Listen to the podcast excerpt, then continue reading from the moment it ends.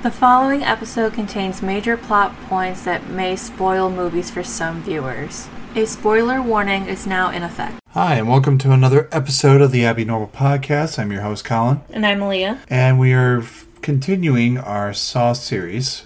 Yep. With the last two of the series before Spiral. If we even get around to getting Spiral, because I've been going to different shops and stuff, and I haven't been able to get my hands on a physical D V D copy of Spiral, so I don't really know if it's available. All I know is that it's available to rent online. They which, should have it at Walmart.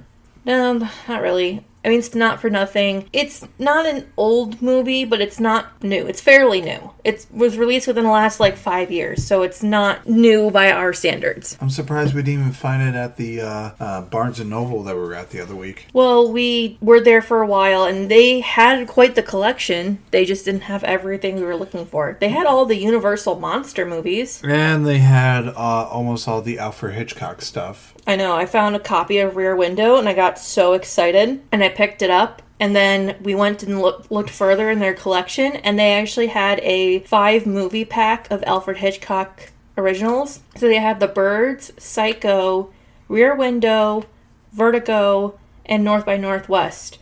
Now, the last two I haven't seen, but the first three are like my top three favorite Alfred Hitchcock films. Mm-hmm. So I find those very interesting. So I'm happy. It was a good purchase.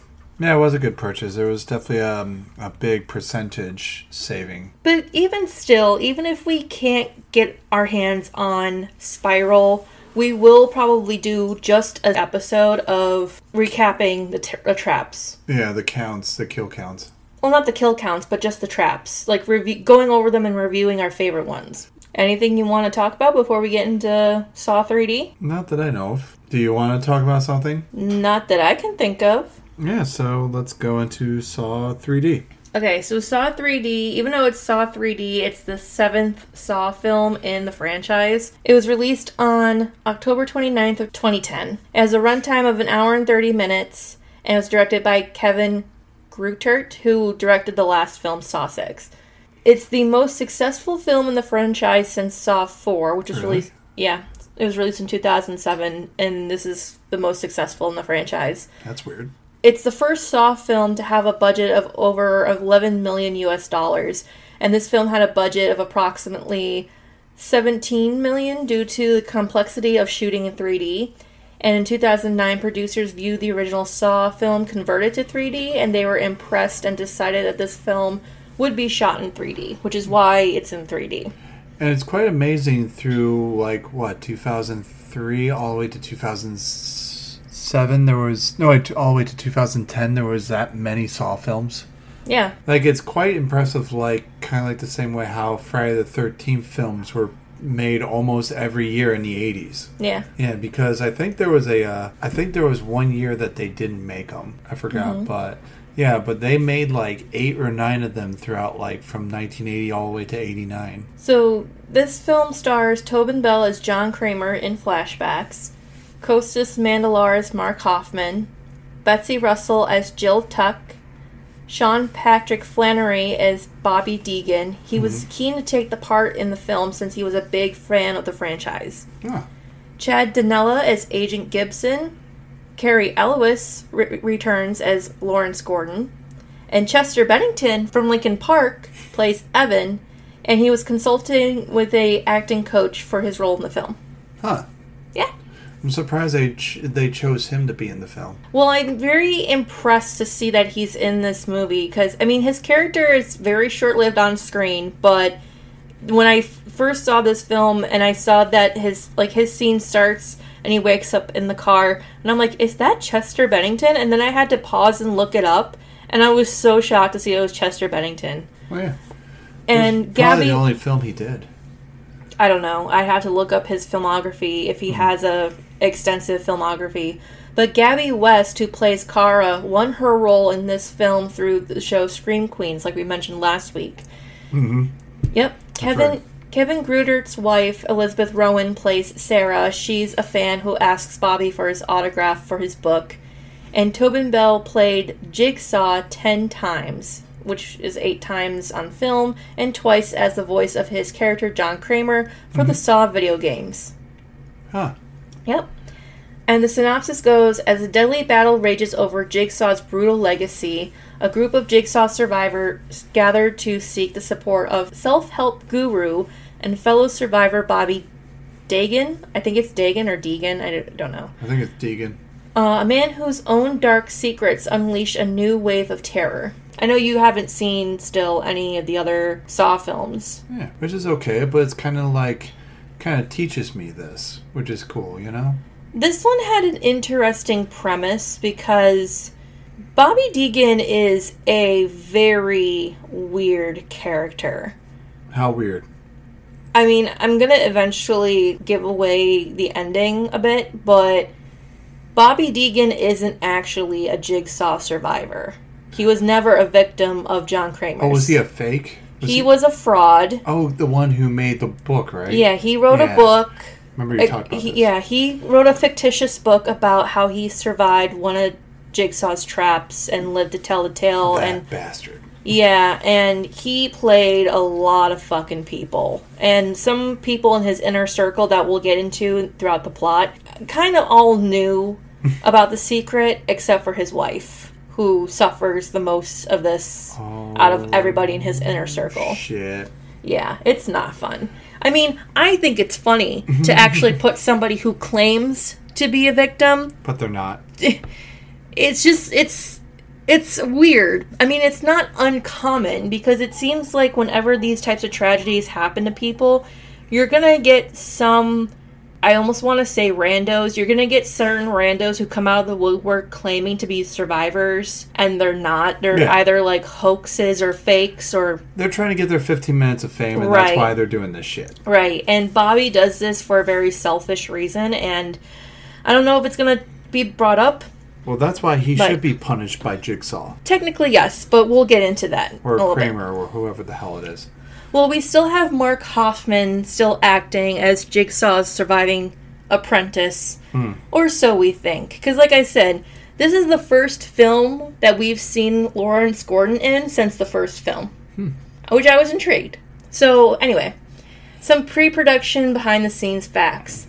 It was originally intended by the writers to be two films. It was going to be titled Saw the Final Chapters, Parts one and two, with Cary Elwes' return being in the finale of Part one, and then Part two would tie everything up.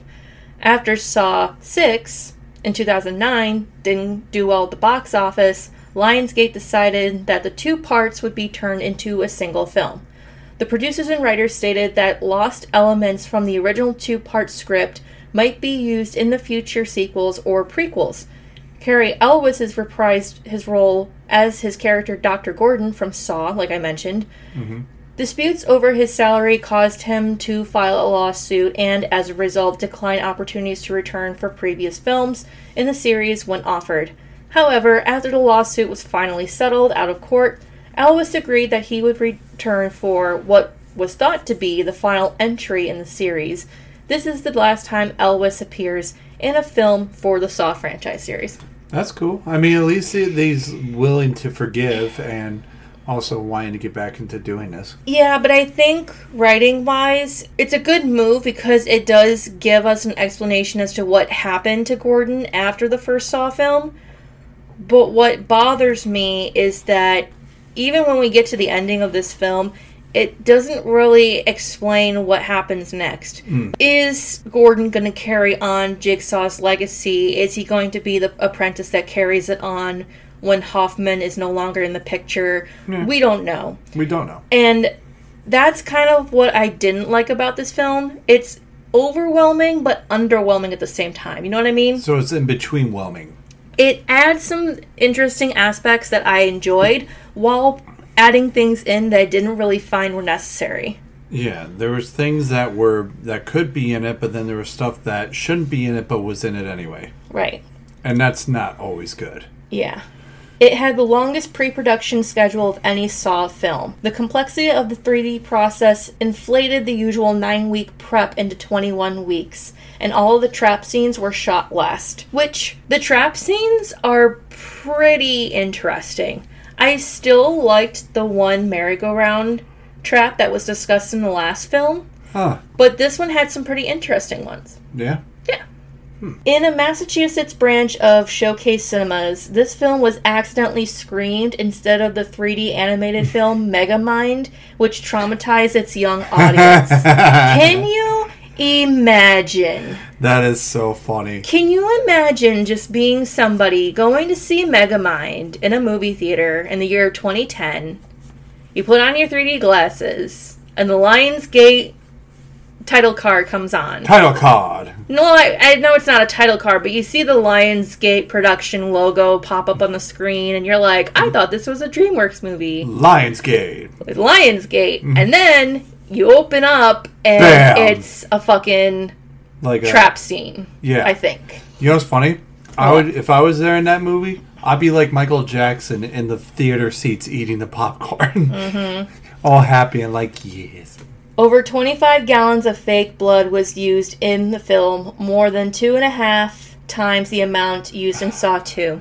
Damn. Right? Well, you know, more blood the better, right? Mm-hmm. More blood the merrier. Yeah. Yeah. So, the plot. And like I usually do, we'll go into the plot, and along the way I'm going to interject some behind-the-scenes stuff, and we'll interject with our own thoughts along the way. Okay? Mm-hmm. So, Doctor Lawrence Gordon has survived his test after sawing off his foot to escape from the bathroom. Using a steam pipe to cauterize, I don't know if I'm pronouncing that word correctly, but I believe it's cauterize his ankle stump. Yeah. Five years later, another game takes place in a home improvement storefront at a shopping center. Mm-hmm. Brad and Ryan are chained to opposite sides of a work table secured to a sliding carriage with power saws, while their mutual lover, da- Dina, is suspended above a third saw. The men have sixty seconds to shove the saws into their opponent to save Dina, who had manipulated both of them into fulfilling her needs by committing crimes. Shit. Realizing her betrayal, Ryan and Brad reach a truce and allow Dina to be bisected. Wow. This is probably one of the most impressive traps I've ever seen, because it's a public trap. Like, they're literally showcased in a glass storefront. You know, like when you walk by a department store and you see the yeah. mannequins in the window, that's what they're in. Huh. And they're they're on display for an entire crowd of people to watch. I could just see with that scene where they both band together and then killed her. I oh, could yeah. see the song My Friends Over You by Newfound Glory going into that. But you want to know what was really fucked that up, though? That would be pretty funny. Yeah. Well, you want to know what's really fucked up, though, is how they came to that conclusion in the first place.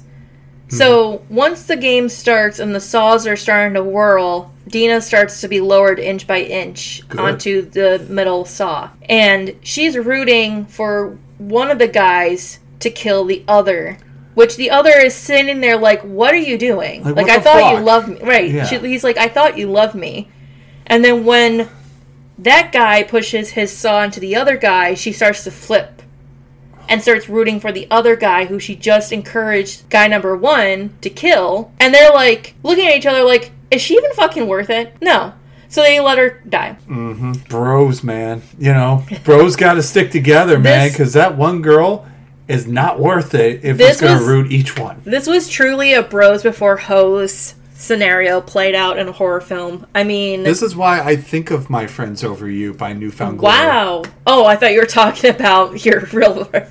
No, no, no, not in my situation. No, the song by Newfound Glory, My oh Friends my Over God. You. That's all I could think of when I hear about this scene. I was not thinking that, so you were going with it? Okay. Yeah. This scene required four hundred extras. What? Yeah, you know what an extra is? I it's know like, what an extra yeah. is. Why four hundred? Because it's a public s- scene. Ugh. It's a it's a public trap setup, so they got to have a big crowd of people. Gross. To make it impactful. Mm. An unused concept for the opening trap was that it would be placed on top of a high building, and the idea being that in order to survive, one of the victims would have to be pushed, or have to push the other off, essentially. Huh. And the original intention with the opening scene in the shop window was that it would be it would end with the reveal that Jigsaw was watching the action unfold in the crowd. The timeline would mean that he was still alive at this point, and standing beside him would have been his accomplice, Doctor Gordon. Not Doctor Gordon. Oh, yeah. You didn't know that? Doctor Gordon was actually an apprentice Cary, all along. Cary Elwes, right? Yeah. Oh, okay.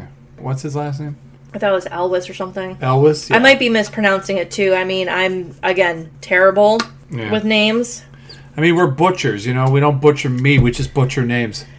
After witnessing Mark Hoffman's escape from his trap, Jill Tuck seeks help from Internal Affairs Detective Matt Gibson and offers to incriminate Hoffman in exchange for protection and immunity. Meanwhile, Hoffman abducts a gang of white supremacists and places them in a trap in an abandoned junkyard and kills all of them. Good. Now, this does not come without just some random fucking reason. But the garage trap was written for an earlier film in the series, but the producers felt it was, quote, too disturbing to show in a film. For an unknown reason, they finally allowed it to be filmed. And it was originally scripted that Evan, played by Chester Bennington, would survive his trap. However, since Chester was on a tight schedule, he was unavailable for the scene that would show Evan being taken to the hospital, so they rewrote it so he, his character would die. Good. Although never mentioned in the film, there is a two-month time lapse from Jill's testimony in the Internal Affairs Department until Bobby Dagen's game, which is the main plot of the film. This time period was enough for Hoffman's injuries to heal and for the preparation of Bobby Dagen's game. You know what's funny? What? I was going to say hmm. that Chester's character, mm-hmm. honestly, had tried really hard. He tried to get far. But I know what I, you're doing, you little troll. I know what you're doing. Don't but, go there. But no, but honestly, though, because in the end of his demise, it doesn't really matter. I hate you. I love Linkin Park, but I hate you right now. Okay? So Linkin one, Colin zero. Shut up. Anyway. Hoffman abducts Bobby Dagen, a self-help guru who achieved fame and fortune by fabricating a story of his own survival of a jigsaw trap. Bobby awakens in an abandoned psychiatric hospital and is informed that he has one hour to save his wife Joyce, who is chained to a steel platform that gradually pulls her down as she watches Bobby's progress. After escaping from a cage hanging over a floor of spikes, Bobby navigates his way through the asylum, attempting to complete his other tests to rescue Nina, his publicist, Suzanne, his lawyer, and Cale, his best friend, all of whom knew about Bobby's lies and aided him in fabricating his story.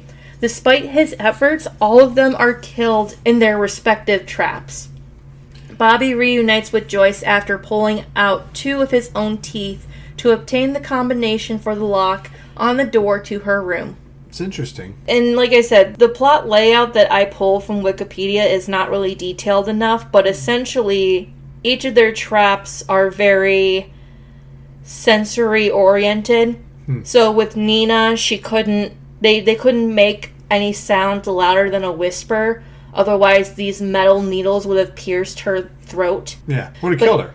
Yeah, but to get the key that he, Bobby needed to free her from the trap, he had to pull it from a hook in her body, out of her mouth. Ugh. So as he's pulling the thread out with the key and hook attached to it, it's scarring up the inside of her stomach, esophagus, Ugh. and she's crying out in pain. That's so gross. It's gross, and it's unsettling, it's but grotesque. it's very, it's very effective. Oh my God, and it's killing her little by little. Yeah, because either way, her entire insides could be scarred up by the threading yep, and, and the hook. And no one wants that. But the screaming alone causes the needles to penetrate her neck and she dies. Yeah. Yeah. And then I think Suzanne, his lawyer, she's strapped to like a, a board of some kind, and it lifts her up in like a ninety degree angle, and it's lined up with these barbs that line up with her eyes and mouth. And essentially all he has to do is lift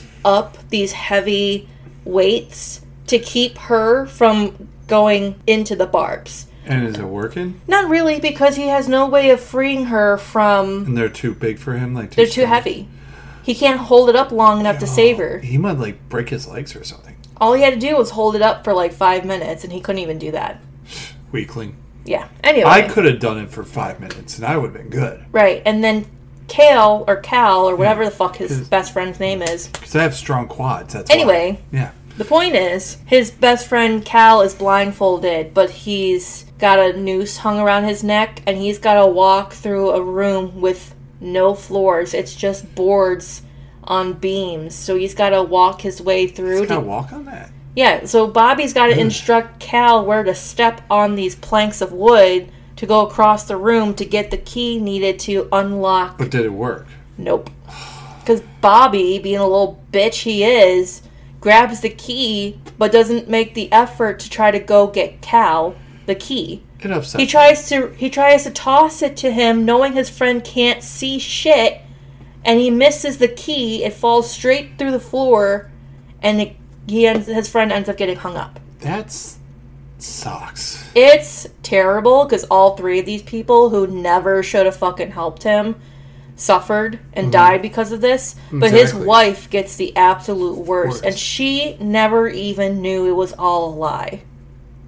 That's the shitty part about it. But we'll get into that in a little bit. Uh, that sucks. So Bobby pretends to be a survivor of one of Jigsaw's games and creates an acronym called SURVIVE that relates to the lessons he learned from his false experience. When he actually takes part in Jigsaw's game, the phrases his acronym stands for are scrawled on the various walls and doors of the hospital. I mean, for a fake, he knows what he's doing. Mm-hmm. But yeah, other than that, yeah, no. So Agent Gibson discovers the location of Bobby's game and sends a SWAT team who are sealed in another room and are killed by toxic gas. Ew. Finding Hoffman's command center, Gibson realizes that he gained access to the police station during the games, having been brought into the morgue in a body bag with the intention of finding Jill. Before Gibson can warn the station, he and the officers accompanying him are killed by an automatic turret gun. Ugh. This is the first film in the series to feature a dream sequence. Mm. Mm-hmm. Well, that's that's nice. First time for something. Now, this is the part that kind of makes me sad. For his final test, Bobby must reenact the test he claimed to have survived by driving two hooks through his pectoral muscles and hoisting himself above the ceiling to deactivate Joyce's trap. Oh, my God. However, the hooks tear through his flesh and he falls, unable to continue. As the timer expires, a capsule resembling a brazen bowl encloses around Joyce and she is incinerated. Do you know what a brazen bowl is? No, explain it to me and our viewers. So a brazen bowl was a medieval torture device used to essentially interrogate prisoners. Mm. It was a bronze sort of statue with an opening in the inside where you would lock up your prisoners and then you would stoke fire underneath it, and the metal creates a very hot, intense sensation. It essentially cooks your victim on the inside. So how do you like your inside of your victim? It's a very unsettling scene because, like I said, Bobby faked this whole thing, and his story was he woke up in an empty room with these meat hooks, mm-hmm. and the tape that showed Billy the puppet that gave Bobby his instructions for the game was that he had to place the hooks in his pectoral muscles, climb up the chains on his pectoral muscles alone Ooh. To retrieve the key needed. Now that's a workout for your chest. Yeah, but to retrieve the key needed to unlock the door to free himself. I know, but he's got to have strong upper body strength to do that. Here's the problem, though, that I have with that. Jigsaw wouldn't make you do something like that. If he really wanted to fuck with you, you would be waking up in that room with the hooks already in your chest. So you think someone else set this up? No, I think that based on Bobby's fabricated story, somebody wanted him to do this to say, mm. since you're claiming you've done it already before, go ahead. See if your theory works. Because he his whole story was, well, the pectoral muscles are the strongest muscles in your body, and they can withstand a lot of weight being pulled before they slice through. Which is not true, isn't it? Because that's so. Not what happens here. No. Bobby so. Bobby tries to complete the test needed to save his wife. The hooks do, in fact, slice through his pectoral muscles, and he falls, which causes him to fail the challenge, and he sits there and watches while his wife is cooked to death. What? So they are dead? All of them are dead. I don't know about Bobby, but all of them are dead. All my friends are dead. Mm-hmm. Wait, how's that song go? So, Bobby Dagen is the first test subject to fail to save anyone in their game. Previous test subjects Jeff Denlin, Officer Daniel Riggs, and William Easton saved at least one victim in their games. Hmm. So that's why I always say, depending on who is designing these traps, there's tells gotta, you yeah. something about the people who made them. But there's got to be a happy ending, but there really isn't. It's not a happy ending, not just for Bobby, but for Jill too. So meanwhile, Hoffman infiltrates the police station, killing everyone in his path before reaching Jill, whom he kills with the original reverse bear trap. Hoffman then destroys his workshop and begins to leave town, but is subdued by three pigged masked figures. The leader reveals himself to be Doctor Gordon, who became Jigsaw's apprentice after surviving his test, fulfilling a request from John to take immediate action if Jill were to be harmed. Gordon shackles Hoffman in the same bathroom where he was tested. He throws away the hacksaw he had used to escape and seals the door, leaving Hoffman to die. Hmm. In Saw, Doctor Gordon was wrongly suspected to be Jigsaw's to be the Jigsaw killer. Ironically, this film reveals that his experiences caused him to become Jigsaw's accomplice. So all of these tests that we've seen that have involved people's eyes being sewn shut, their lips being sewn shut, keys being implanted somewhere in their bodies, those are all Gordon's handiwork. Huh. Yeah, in like the last seven films. Interesting. Very interesting.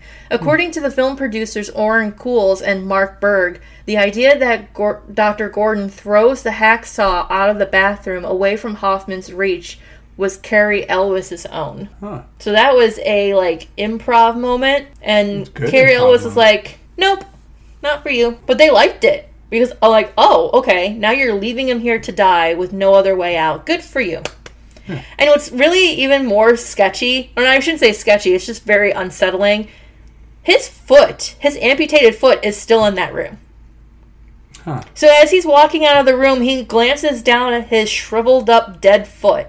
It's a moment. He didn't say, like, I miss you or anything? It's a mood, okay? It's a fucking mood. It's a mood. And then he, in, like, the first time since Saw five, I think, ends the movie by saying game over and then closes the door on Hoffman, just like John Kramer did in the first movie. Hmm.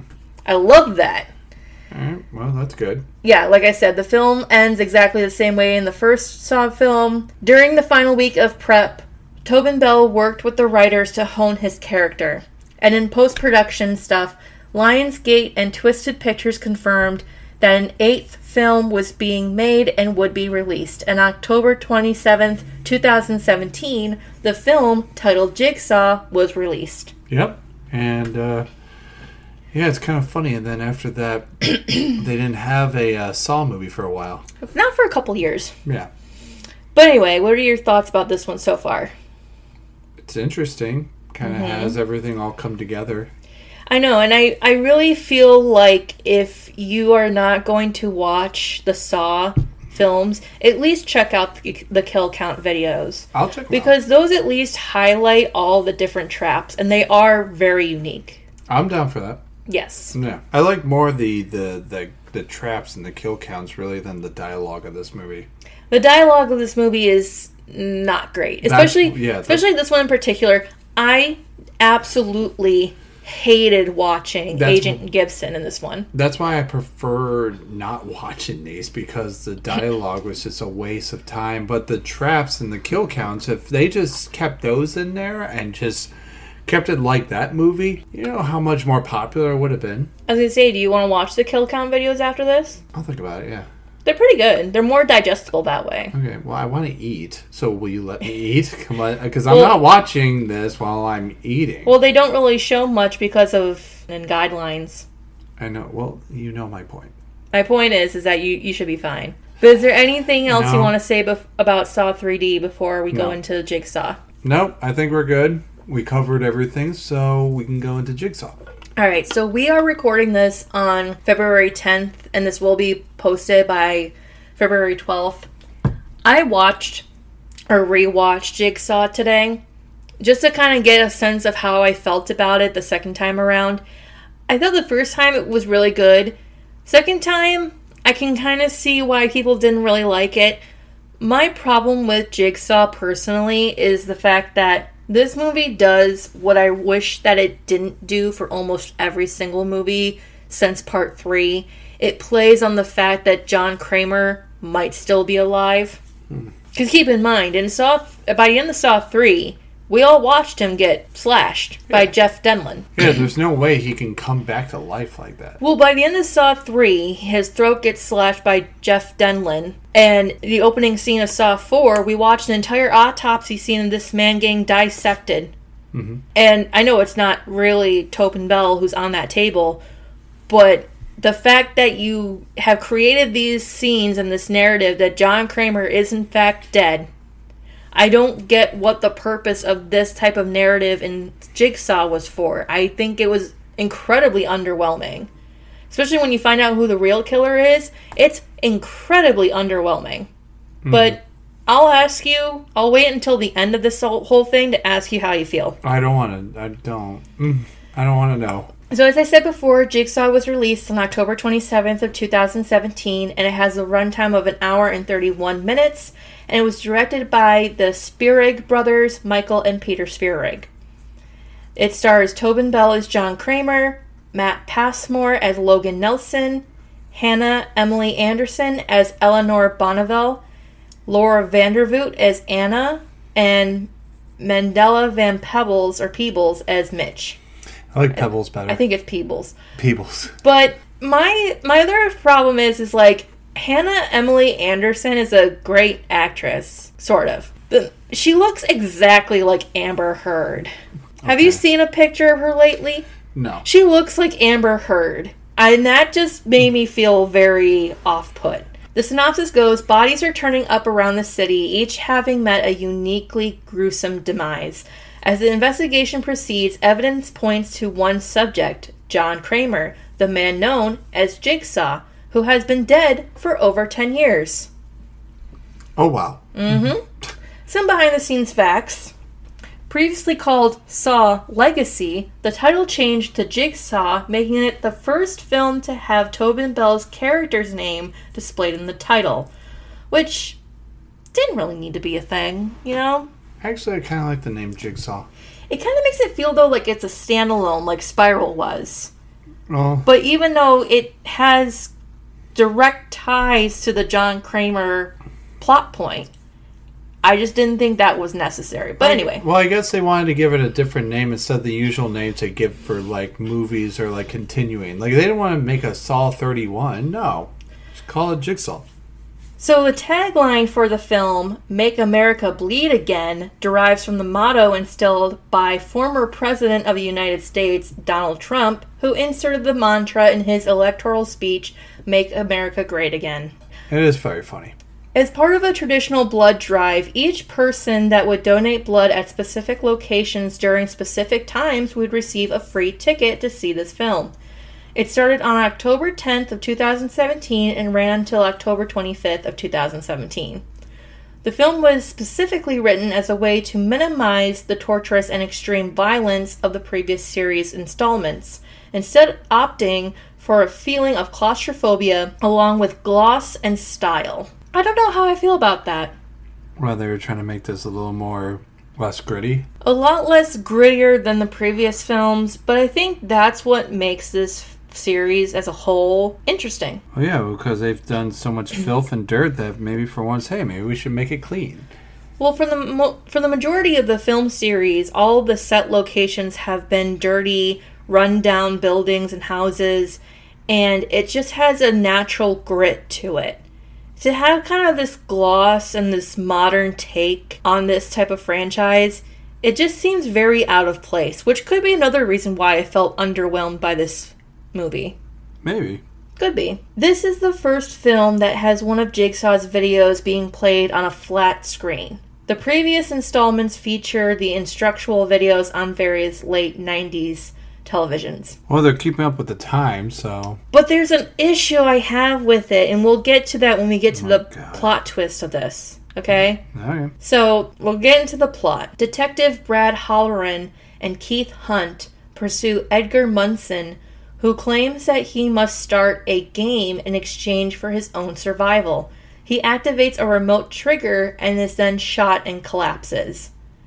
Five people, Mitch, Anna, Ryan, Carly, and an unconscious man, awaken inside a barn with buckets on their heads and chains around their necks.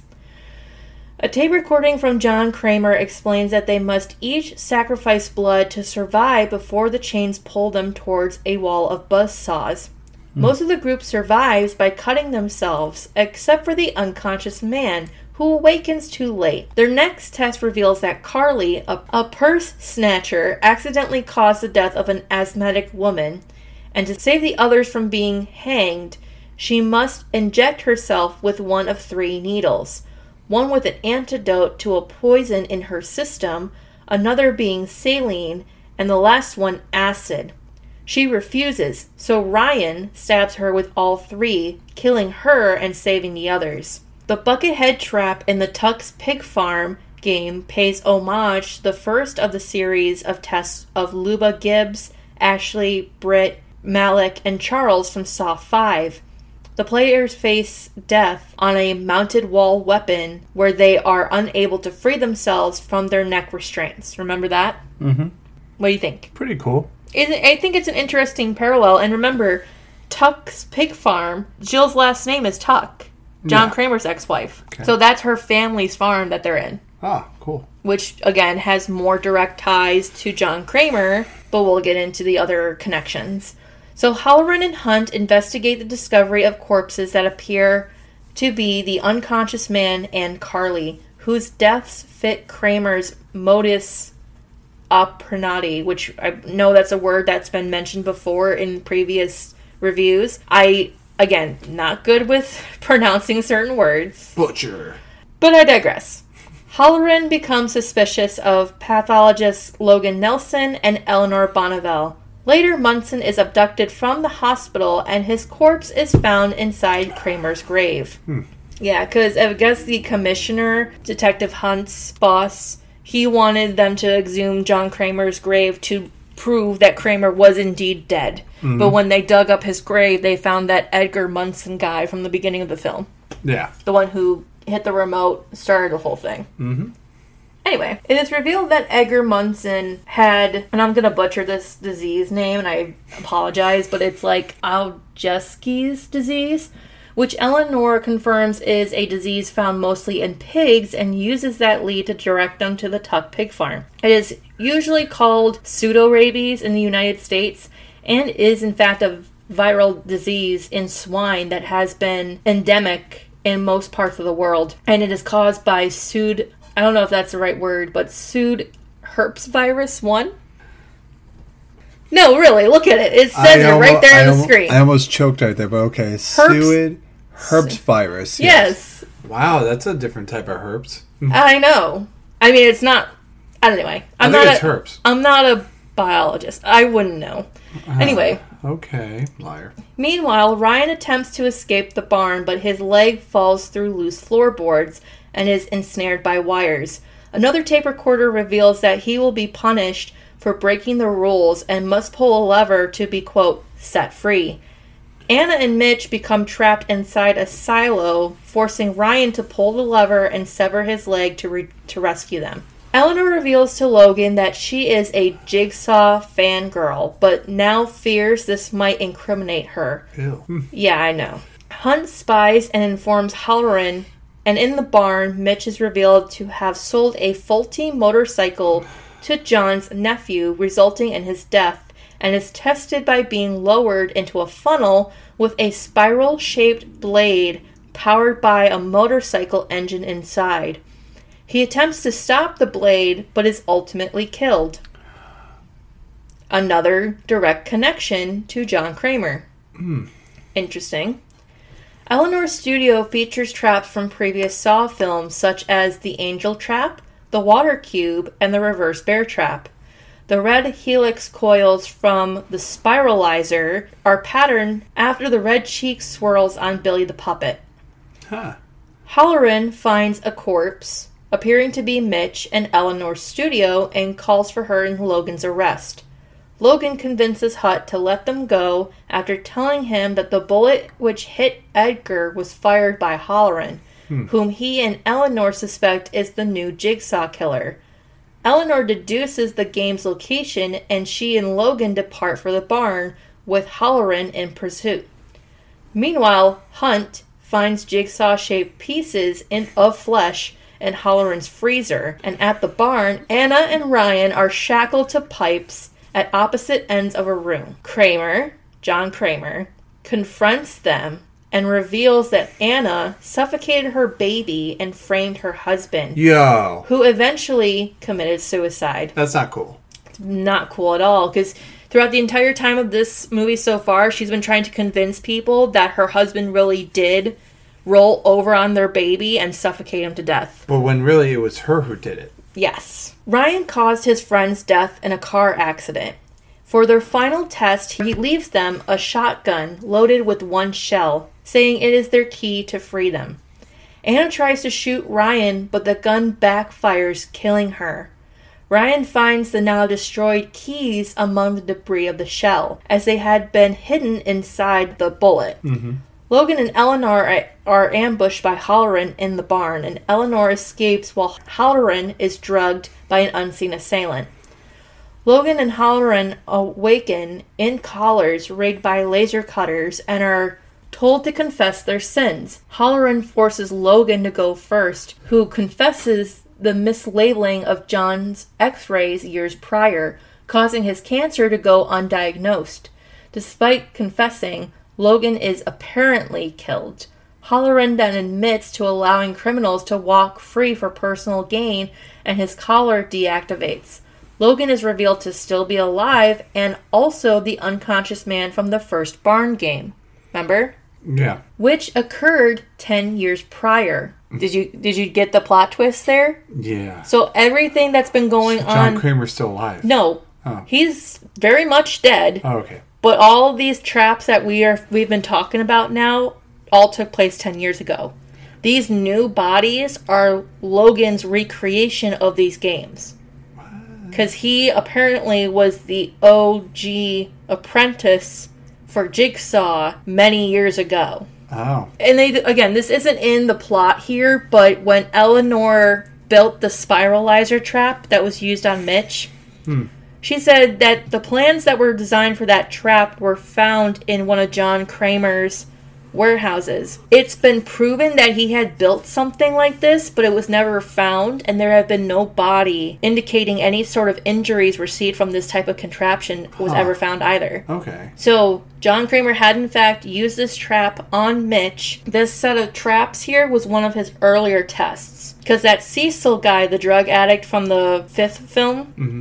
He was the very first test subject of John Kramer's games. And he did survive, but his, I guess, equilibrium when he lunged at John threw him off and he landed on bar- barbed wire, which killed him even further. But I'm going off track a little bit. You really are. So anyway, realizing Logan should not die over an honest mistake, John saved him and recruited him as his first apprentice. Logan then reveals that he framed Halloran as the new Jigsaw killer as revenge for releasing Edgar, who killed Logan's wife, and recreated the barn games using other criminals that Halloran let go as victims.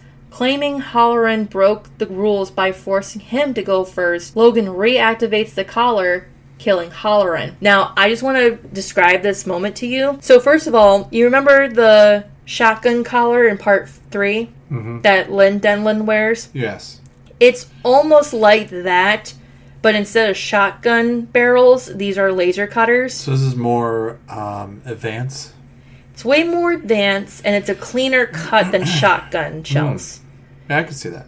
The, the effect this kill creates is very much in style of a Demogorgon from Stranger Things, because this thing cuts into his head like six different ways, and when his when he when his body falls to his knees, the impact causes his head open up like a flower. And it looks like a Demogorgon from Stranger Things. I mean, I get that. If you watch it, you might find it interesting. But that's just, I wanted to describe that to you because I thought you would get a kick out of it. Honey. What? S- stop. You're getting all excited with your hand moving around. I know. If you watch me, I look like a little T-Rex, like just flailing his arms. Yeah, calm down. Anyway. Calm down, T. Upon the film's success, Mm-mm. Twisted Pictures greenlit both a ninth and tenth installment for the series. But they haven't made them yet.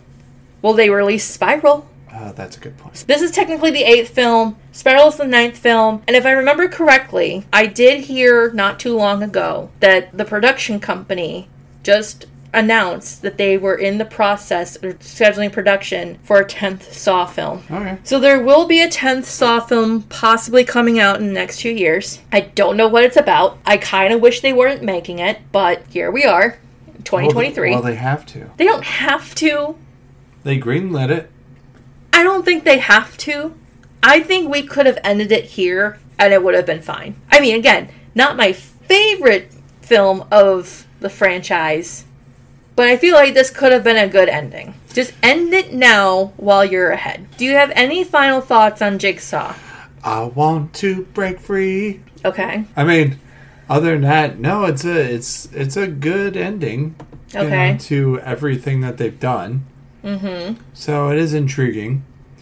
And yeah, just kind of want to see what else they're going to do with the rest of the series. I really, really do wish they would stop making these. I mean, don't get me wrong, this entire time I've been advocating that these Saw films are really fucking good for what they are.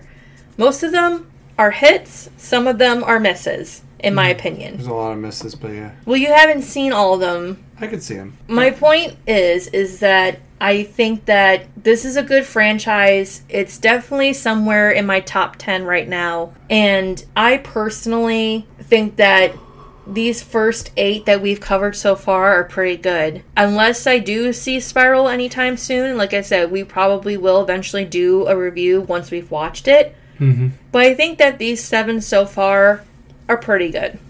Yeah, I think it's cool for what it is, mm-hmm. you know, especially for what they've done, especially in the horror community, mm-hmm. you know, the reputation that they have. So, yeah, I really have no much of an opinion other than that because I really didn't watch them all. So, other than that, cool. If people like it, that's awesome. That's, you know, that's their choice. Right. So, yeah. So, I think we've covered mostly what we need to do. I think maybe next week we'll do, like I said, we'll just do an episode going over all the different traps and maybe ranking our top five. Okay. Does that sound fair? That sounds very fair. Okay. Yeah, so I'm down for that. Cool. So, yeah. But other than that, this has been an episode of the Abbey Normal Podcast. Thank you for listening to us. We did see Knock at the Cabin recently. Yes, actually, yes, we did. So, how did we feel about Knock at the Cabin? That was a lot to decompress. Yeah. See, this is why I don't mo- watch a really, like, super intense movies like that, because it makes me feel weird after I get done watching them. It makes me, like, I want to decompress for a long time, and that's what it felt like watching Knock at the Cabin. But it was very good. I enjoyed it, though. Yeah, Knock in the Cabin was very intense. It was pretty bleak for the majority of the movie, but I thought it was still pretty good. And I gotta say, I will... I like. I know M. Night Shyamalan has... Again, it, his movies are hit or miss. You never know what kind of stuff he's going to come out with. And I know that he doesn't have the best track record with putting out good movies.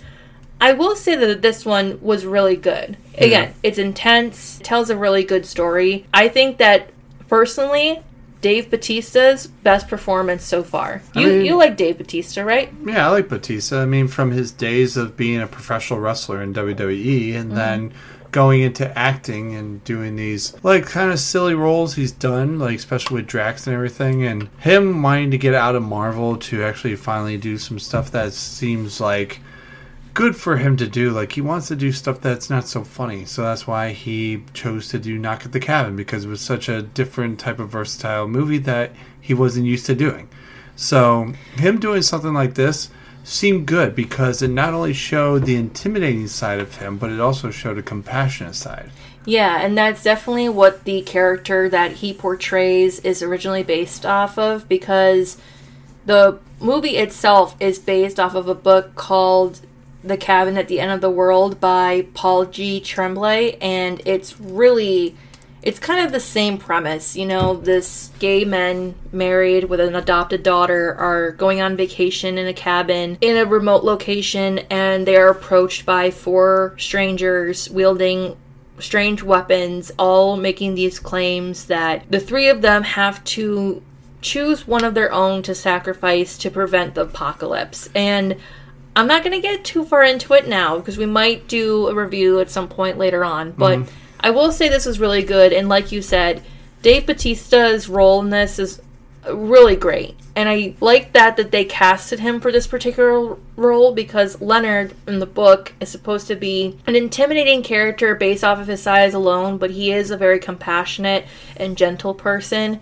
And it's very interesting to watch Dave Bautista play this role in this film. I mean, he is a very, very interesting looking character, and he portrays that compassion from Leonard really well. And I liked that the camera shots that were used to not only show the story in a pretty well pace, it also foreshadowed quite a few things that were going to happen in the movie, and it played on that fact that Leonard is a big, intimidating guy by incorporating shots that hyper-focused on that. Because again, it's like, you can't forget that just because this man is being compassionate to his captives doesn't mean he doesn't have the potential to harm them. Yeah. Even though it's not in his nature to harm people.